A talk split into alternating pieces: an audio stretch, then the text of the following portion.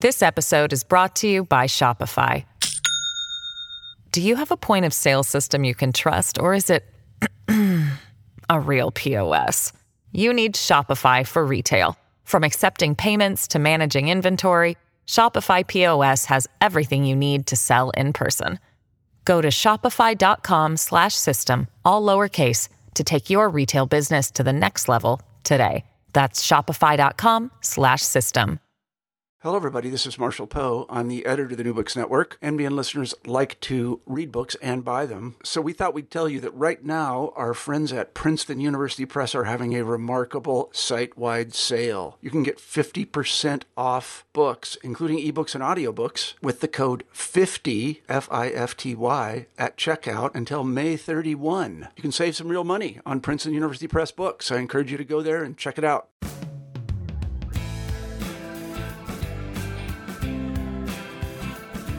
A new book called Fight the Power looks at the long history of police brutality in New York City. The author is Clarence Taylor, professor emeritus at the CUNY Graduate Center and Baruch College. My name's Beth Harpaz. I'm the EDU. We showcase work from the CUNY community, like Professor Taylor's book.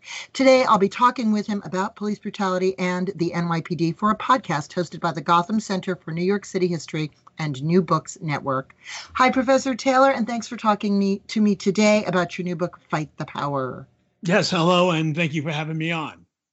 Uh, I want to start by mentioning the Black Lives Matter movement, which has done a, a, really good job of bringing attention to killings involving the police in the last few years, including, of course, uh, Michael Brown in Ferguson, Eric Garner in New York City. But your book takes a much longer view, and maybe for some readers, uh, might be surprising that there are so many instances in which people of color have been killed by police in New York City. Uh, we're not talking about Bull Connor in Birmingham, Alabama, ordering attacks on civil rights protesters in the 1960s. Your book documents dozens of cases across the 20th century into the present day in which people of color died at the hands of the NYPD. Give us an overview of the time frame that you looked at. Why did you choose that time frame and why does this perspective matter? Well, the time frame that, uh, that I focus on in this book is from the, the 1940s uh, up to the uh, present. Uh, and the, the, reason I chose the 1940s, uh, I could have gone back even earlier. I could have gone back to the uh, period when police departments were uh, being created in the, the, late 19th century, professional police departments. But I chose this this period because this is when you have the explosion in the black population in uh, New York, uh, thanks to uh, the Black migration, uh, thanks to folks coming from the Caribbean uh, into the city. And so you see the growth of Harlem, you see the growth of Bedford Stuyvesant. And this is when you really start having uh, a organized attempt to take on police brutality uh, in the city from various groups that really get very little attention. Uh, uh, other scholars have written about police brutality. They have focused on, you know, um, the horrific uh, conditions that uh, blacks face at the hands of the police. But um, th- this book focuses on uh, not only these incidents, but how um, Black, uh, African American, Black folks in New York City um, organized to take on uh, police brutality one of the most interesting sections of the book looks at how newspapers that served the black community covered police violence, um, specifically in the 20th century. Uh, now, this is not only before cell phones, so you know there's no video for onlookers to be collecting to show us what happened. Uh, but a, a, lot of the accounts that you reference uh, were published before everybody had a TV in their living room, right? And then even after you know most people had TVs at home, black communities still were not getting their stories stories told. Uh, so, how did the black media fill that gap? What were some of those newspapers called, and how did those reporters establish credibility for the stories that they were telling about uh, incidents of police brutality? Yeah, you are absolutely correct. you know, many people think that uh, police brutality is a, a recent phenomenon, uh, thanks to cell phones, thanks to uh, video uh, recorders. Um, but as you note, this is a long history and completely ignored by those in power, uh, ignored by the law enforcement. In fact, uh, many uh, made the argument there was no such thing as police brutality. That was an excuse used by criminals. But uh, African Americans, of course, uh, as the victims, uh, said, "Look, we, you know, we really have to uh, launch an effort to uh, stop uh, being brutalized, stop being killed by police officers because it was a major problem and still is a major problem. The black press was one of the most important institutions taking on police brutality. In New York City, there were a number of black publications. You know, the Amsterdam News, one of the longest black publications, still in existence today. Uh, you had uh, the New York Age. Um, you had uh, a crisis, uh, which was a national paper, uh, a magazine, but head, headquartered in New York City. The, that was the organ of the the NAACP. Uh, but the paper that I focus on in uh, this book is one that many people never heard of, and that is the People's Voice. This was a paper organized by the, the Reverend Adam Clayton Powell Jr. Famous uh, name. Famous name, that's right. Uh, who became the pastor of Abyssinian Baptist Church, uh, perhaps the largest Black uh, church in the the nation. Uh, at one point, um, by the 1950s, claiming 10,000 members. Uh, but uh, back in the, the 1940s, uh, uh, created the People's Voice because he wanted to move away from the sensationalism uh, that many other Black publications really focused on. He said he wants to focus on the conditions of Harlem, and one of those conditions was police brutality.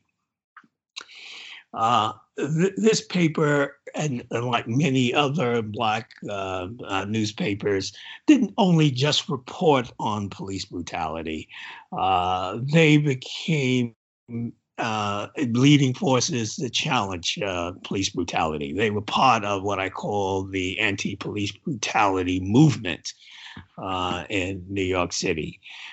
so, what the Voice did and other papers did was not only just tell the story, but they would take the side of the victim. They would challenge the police um, um, uh, reports, uh, the the piece, the police narrative of, of the event. Very critical uh, police narratives. They would go out, and the People's Voice is very good at this. They would get witnesses they called impartial witnesses who aren't members of people's family, but who just happened to be on the scene of a police brutality incident and get their stories. Of course, they would take the victim stories, but uh, in some cases, with many uh, some of these victims were killed by police, right?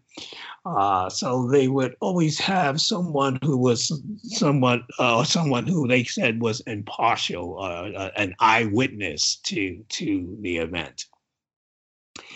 Uh, in, in addition uh, to this, the uh, Black press came up with ways of taking on police brutality. They never classified it as just rogue cops. They said, no, this was a essentially a, a problem of the department. Mm-hmm. And in, in particular, it was a, a problem of power mm-hmm. uh, that uh, the police had overwhelming power over the citizens, and the citizens clearly needed uh, some avenues of relief in order to, you know, challenge uh, that power. So uh, the black press was, um, uh, you know, they kept the story alive. You know, uh, that that was another way of doing it. They just didn't just drop the the the, the, the report. They uh, or or the you know just uh, talk about the incident at one time. I mean, they kept it in the news uh, constantly uh, until they can essentially get justice. In case of people's voice, and they even organized uh, rallies and demonstrations. So this was unusual for newspapers, right? Right, right. They were they were truly advocates for their readers, and right. they were trying to hold these institutions accountable. Uh, you know, like you say, they weren't just saying, "Oh, this is what happened." They were, you know, saying this is a systemic problem, and we need systemic answers. One of the things I, I'm a former journalist. I worked for the Associated Press for almost 30 years. One of the things that was so interesting in what you uh, wrote was when they would interview witnesses, they almost went about it like a lawyer would present a witness to a jury by establishing credibility for this person. And I, I loved your description of, you know, they would say, well, Mr. So and so was an eyewitness, and, you know, he's however many years old he is, and he works at a hotel, and the people at the hotel say he's a very reliable worker. Like they would make sure that every person they interviewed you know, was a fine and upstanding citizen. So therefore, what they say can be trusted. And yeah. I just thought that that was just a really interesting um, way for them to do this kind of journalism to create these uh, you know these this credibility for every witness to make sure that we could trust what this person said because they knew they were going up against the official account right coming from the police department coming from the city of new york uh, and that they had to create some kind of a, a you know a standard uh, by which this alternate account could be judged truthful or acceptable that, that is correct and i should also note uh, they also did this for the victims right Right, because uh, uh, the police report would always describe the person committing a criminal act. Right. Uh, and so they would uh, not only have a witness who would tell the story, but they would also point out that this person was was not a criminal. This person was not living a criminal life. You know, this, this usually was a, a, person who was, um, you know, upstanding citizen. Uh, you know, who had a job, right, who right. had never been in trouble before, arrested. Uh, so uh, this was a way of challenging, you know, the sort of dominant police narrative. Uh, yeah. Now, uh, you you also contend throughout the book that the mainstream New York City media, not the black press, but you know the other media, and in you know in the mid 20th century, there were many daily newspapers in New York City. We're down to I guess basically three or four, uh, but you know there were multiple daily newspapers in, in the 20th century in New York City, um, and and you pretty much contend that uh, you know the narrative from from the mainstream press actually helped city officials kind of cover up these allegations of wrongdoing by the cops by painting this portrait of black communities as lawless places filled with criminals and at the same time painting the cops as always right beyond any judgment. What was the impact of the, that coverage? And, and if i've if I've summarized it incorrectly, please uh, give your own uh, spin on on how you how you see it all. Okay, no, you you are correct that uh, mainstream press uh, always took the side of the police. You know, they always reported the police version of of events, uh, and in this way, uh, reinforcing this notion that um, communities like Harlem, communities you know like Bedford Stuyvesant, predominantly black communities, were just uh, festering with crime. Um, they were loaded with criminals, and so the police uh, had to essentially do their job. Uh, and, and, by the way, this is why I argue uh, this is why police brutality is one of the hardest civil rights issues to address. It's pretty apparent, right? You're a citizen, you should have the right to vote. You're denied the right to vote. That's an infringement on someone's civil rights. But when it comes to police brutality, people don't see it that way, right? It's uh, essentially the police word against those of the victim. And if the victim is portrayed as a uh, criminal uh, coming from a quote criminal race, uh, then it's very difficult to uh, get reforms, right? To bring about uh, change, to get the support of the public. And so newspapers were, were uh, really crucial in reinforcing uh, this notion of uh, blacks as criminals. Um, by one reporting the story of the police and one just completely ignoring um, uh, that of uh, of the victims. Right, and and you know I, think it it maybe is worth sort of underscoring here that you know many of these incidents that you rec- recount um, a lot of them are just like out of the blue. I mean, it's not like the police were actually responding or, you know, breaking up some crime in progress. You know, sometimes there were, and their response uh, involved excessive force in you know arresting the alleged perpetrator or whatever. But a lot of the incidents that you describe i mean they just sound like you know the cops would just go into a bar or find somebody on a street corner and, and just get out of control right? That that is correct. Uh, or they would harass uh, young people uh, uh, in the subways or you know just walking uh, uh, on the street. Yeah, th- this is the uh, the problem. I said of power. You know, right. One has you know this immense power, and it doesn't go. Uh, uh, it's not challenged. This episode is brought to you by Shopify. Do you have a point of sale system you can trust, or is it a real POS? You need Shopify for retail. From accepting payments to managing inventory, Shopify POS has everything you need to sell in person. Go to shopify.com/system all lowercase to take your retail business to the next level today. That's shopify.com/system. Right, and and I think you know it's uh, it's it's amazing. We just have had this incident in New York City with this young woman and her baby uh, in an office where she was waiting to uh, uh deal with a, a, food stamp application, and she sat on the floor, according to the various accounts I've read, and the security folks in the in the food stamps office didn't want her to sit on the floor. She got in an argument with them. Somebody called the cops, and now you have this video of the cops, you know, wrenching this little baby, this baby out of her arms. I mean, if you saw a parent pulling a baby like that out of somebody else's arms, that parent would be charged with child abuse. I mean, I'm stunned that kid's arm wasn't dislocated. Um, and so I, you know, if if people kind of and, and, i say this because i think sometimes in these cases where there's allegations of police brutality what the cops and, and the officials always say is oh well that person was you know they were committing a crime or there was a you know there was some kind of an altercation involved. And i, I feel like this video of this young woman in the food stamps office is like she's like the poster child for like she didn't do anything wrong. And these people are coming in there you know gangbusters.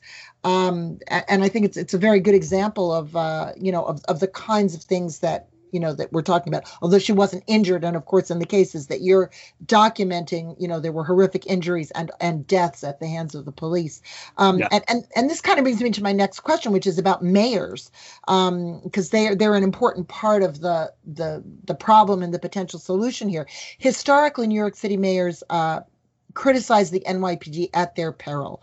Uh, look at Mayor De Blasio. He he basically ended stop and frisk as we know it then he goes to a police funeral, and hundreds of police officers turn their backs on him. And we noticed in this most recent interview with this young woman in the food stamps office, he was very reluctant to criticize the cops. He finally said something on Twitter, but it was a, it was a very muted. Uh, well, this is disturbing, and we'll have to investigate. Um, I guess there have been a few mayors over the decades who have tried to establish ways to hold police accountable for wrongful deaths of civilians and, and other brutality incidents, but it hasn't gone well. And I wondered if you would talk about that, especially Mayor Lindsay and the Civilian Complaint Review board and how that's evolved over the years. I know Mayor Lindsay's uh, tenure is a specialty of yours. Yes. Um, Lindsay uh, did take on, attempted to take on uh, police brutality.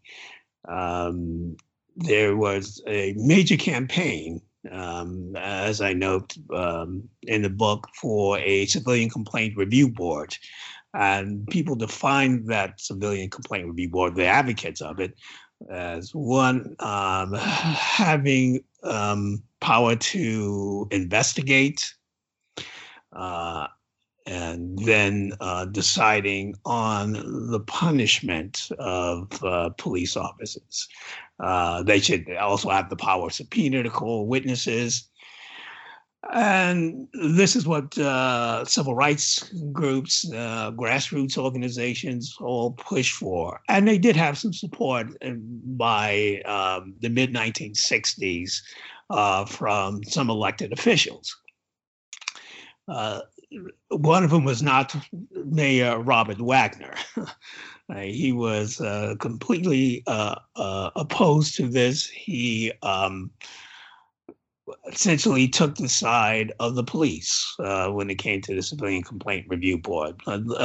John Lindsay stepped up to run um, for mayor in 1965, and he said the first thing that he would do as mayor was create a a predominantly civilian complaint review board that is for uh, civilians and three police officers. And until then, the CCRB or whatever panel existed, it was just staffed by people from the police department. That right? is, they had three uh, um, um, the deputy uh, police commissioners uh, running uh, what they call the civilian complaint review board. So they were reviewing complaints by civilians, but they were the police basically totally investigating the police. There were no civilians who were, uh, you know, part of this agency to hold police accountable or, or conduct independent investigations at that point. That's right. That's right. No civilians on on on on this uh, earlier board that was created in the early 1950s. Um, but Lindsay stepped forward and said that he would create this um, essentially a compromise. You know, it's a moderable. He wasn't throwing all police officers off. That's what the city, that's what civil rights organizations wanted. They wanted uh, an all civilian complaint review board. And Lindsay said, no, we'll have three police officers and three, uh, excuse me, four civilians. But that was even too much for the police and their organization, the Patrolmen's Benevolent Association, organized a racist campaign to uh, do away with this review board. Uh, uh, through executive orders, Lindsay created uh, a civilian complaint uh, review board, and the police launched this campaign, including, um, you know, going to court, uh, arguing that it was illegal, and they organized a referendum campaign.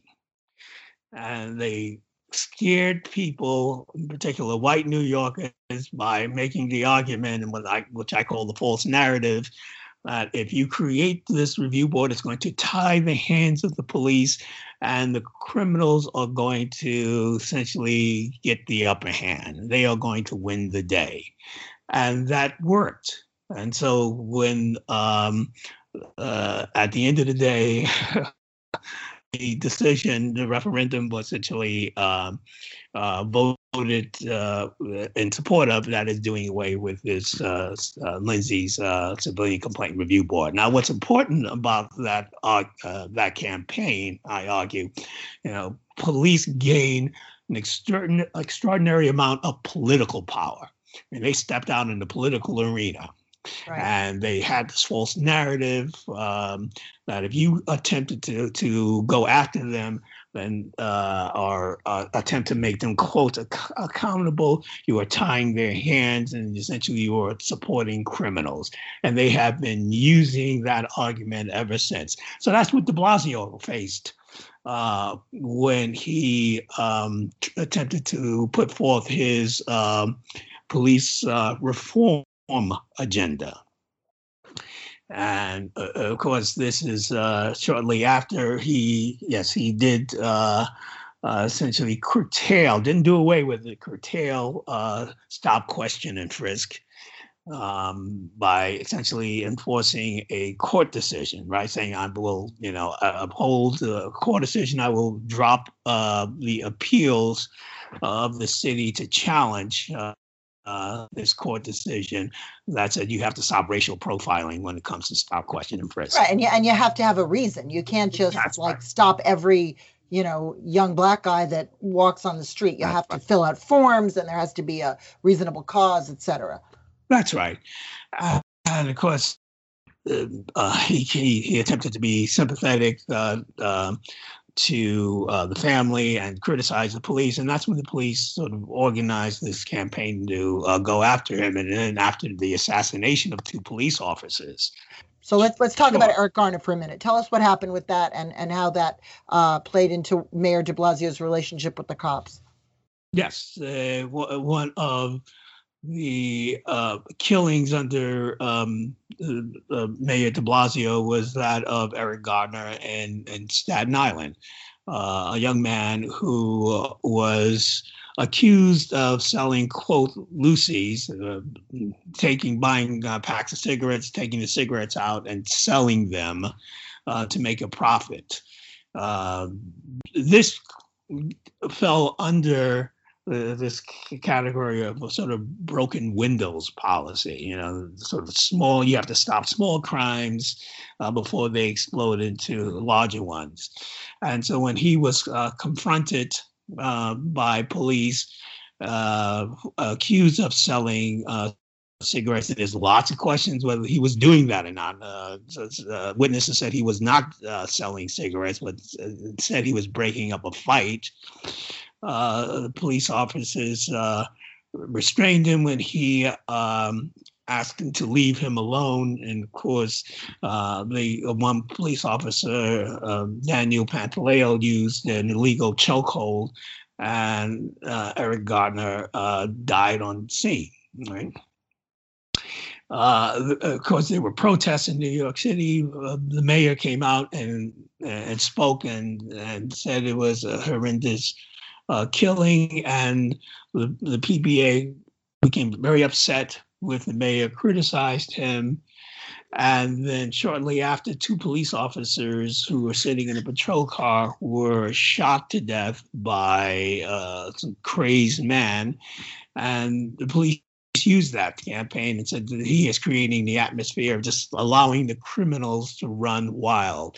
In fact, Patrick Lynch, head of the PBA, uh, claimed that the mayor had blood on his hands. Uh, so it, it's this campaign, uh, along with the visible uh, protests by the police. After these, the police officers, the two police officers were shot at their funeral, where they turned their back uh, on on the police. That curtail the mayor's um, police reform agenda. He sort of backed away from that. He absolutely did.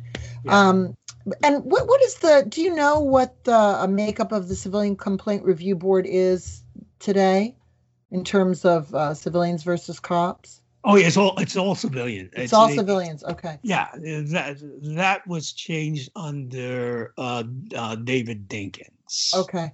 Okay. Um, um, and and so that certainly seems like you know there's been at least that much progress, right? Uh, well, and, and I go ahead. Yeah, yeah. yeah. Well, well, when Dinkins um, pushed uh, with the support of the city council uh, for an all civilian complaint review board, there were massive protests. Uh, one led by uh, his challenger, uh, Rudolph Giuliani. And this became an extremely nasty uh, protest where you had off duty police officers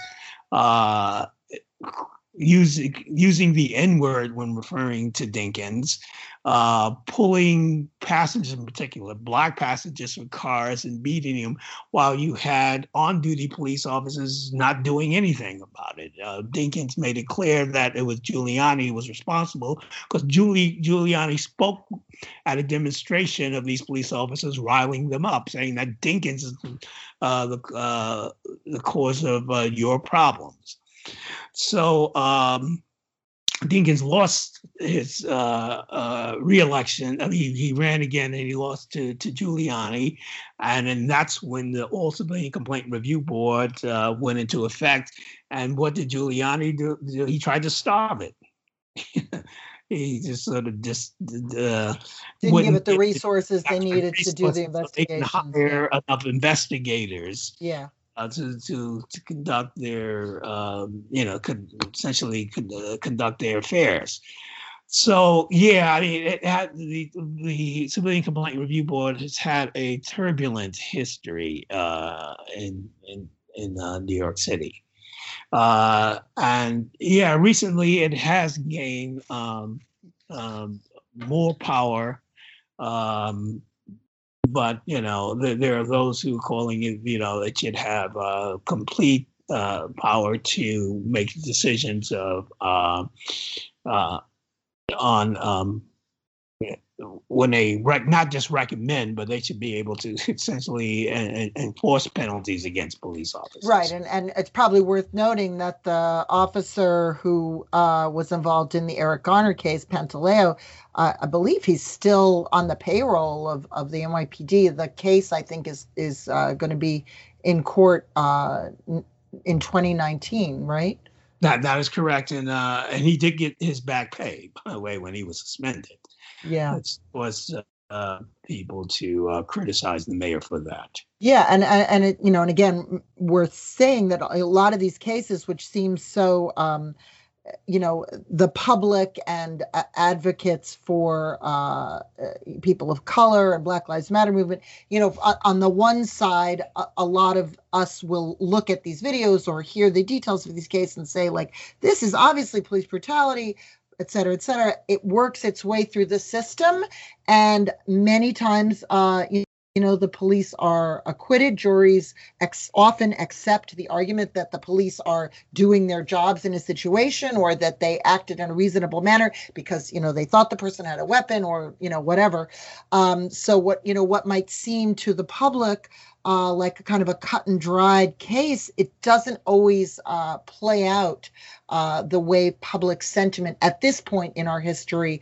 Um, you know, I, I, think the the public sentiment is often on the side of the you know the victim, and and um, it it just once things go through the system, it doesn't always end up with with what you know advocates might feel is is a just outcome, right? No, yeah, no, no, no. I, I agree with you. Uh, and you know so this also gets to the heart of you know uh, de blasio's reforms right? The, the, uh, uh, he, he did um, uh, curtail uh, stop question and frisk. But he uh, is a strong supporter for broken windows.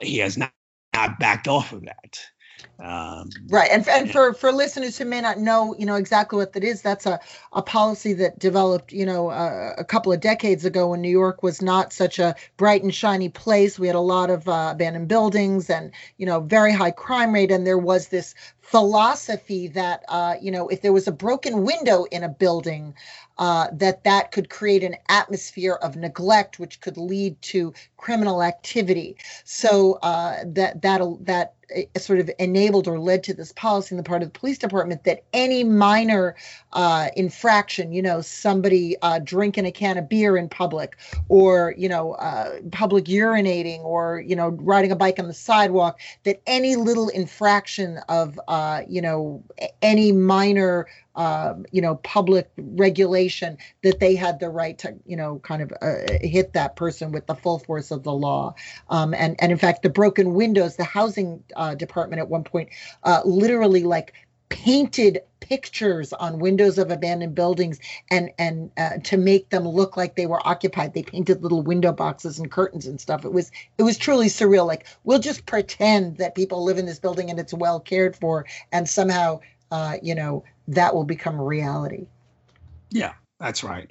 Um, and people have don't realize uh, the number of minor offenses people could get citations for and right. arrested. You know, right. Uh, right.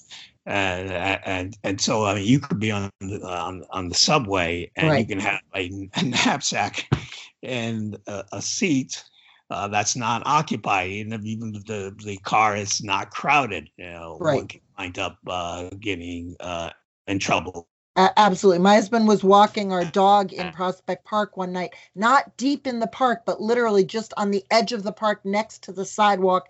It was five minutes after midnight, and he was given a citation for being in the park after midnight. He he like literally was one had one foot inside the park on a patch of grass with the dog at five minutes after midnight. Furthermore, he had no ID on him, which was another whole, you know, infraction because right. we live around the corner who knew that that was a crime.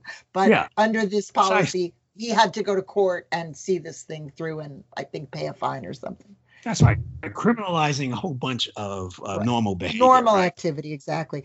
Um, right. So, what are your what are your thoughts at this point on on progress in curbing, curbing police brutality? I was I was in touch uh, recently with Alex Vitale, another CUNY professor who wrote a fantastic book called "The End of Policing." Uh, he yeah. does a lot of uh, research on police brutality. Uh, you know, and he sent me this great chart, which I don't have the figures in front of me, but he said, you know, the number of people who have died at the hands of New York uh, police has dropped substantially over the years.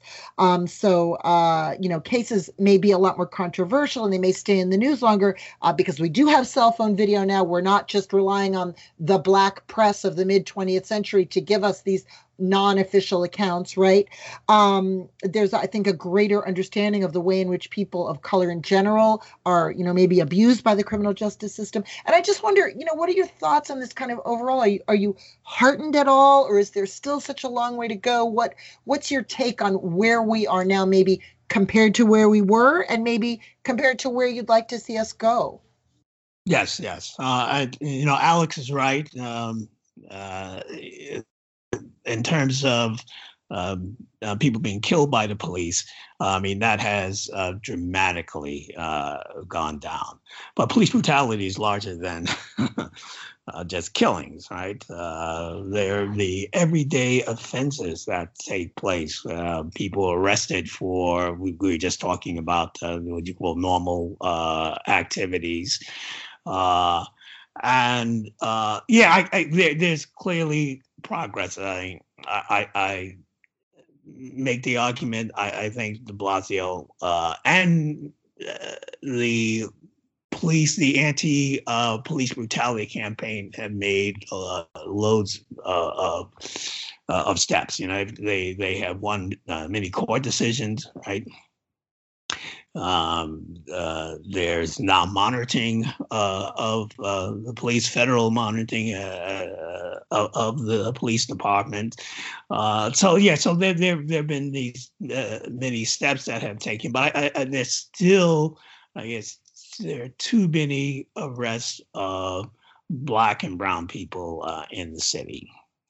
Um, there, I mean, you can go into uh, any court, you know, in Queens or in Brooklyn, and you can see the number of uh, people who uh, have been arrested uh, for uh, you know any sorts of crimes. You know, marijuana now has become a a, a major focus uh, uh, in the city, where the mayor uh, clearly is opposed to what uh, certain DAs in the, in the city want to do, and not you know just arrest people and give them you know. Um, uh, summonses uh, and so forth. But uh, you know, I, I, find that ironic when I turn around and I see uh, people, also some people who have more money, are making millions of dollars off of uh, marijuana sales. So uh, you know, whether you know municipal marijuana and so forth.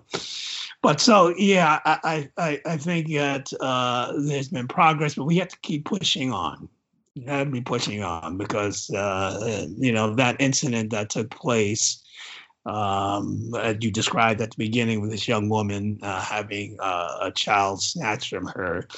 Uh, I, too many of those incidents are still taking place in the city, right? The young man who was shot and killed uh, last year in Brooklyn, right? Uh, who was uh, uh, a, a, a, disturbed young man uh, who had a piece of pipe in his hand, and the police went after him and shot him.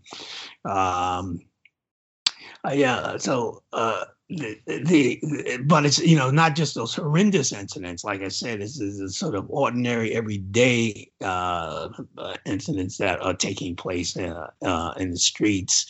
uh, of the city that we we still uh, we have to address.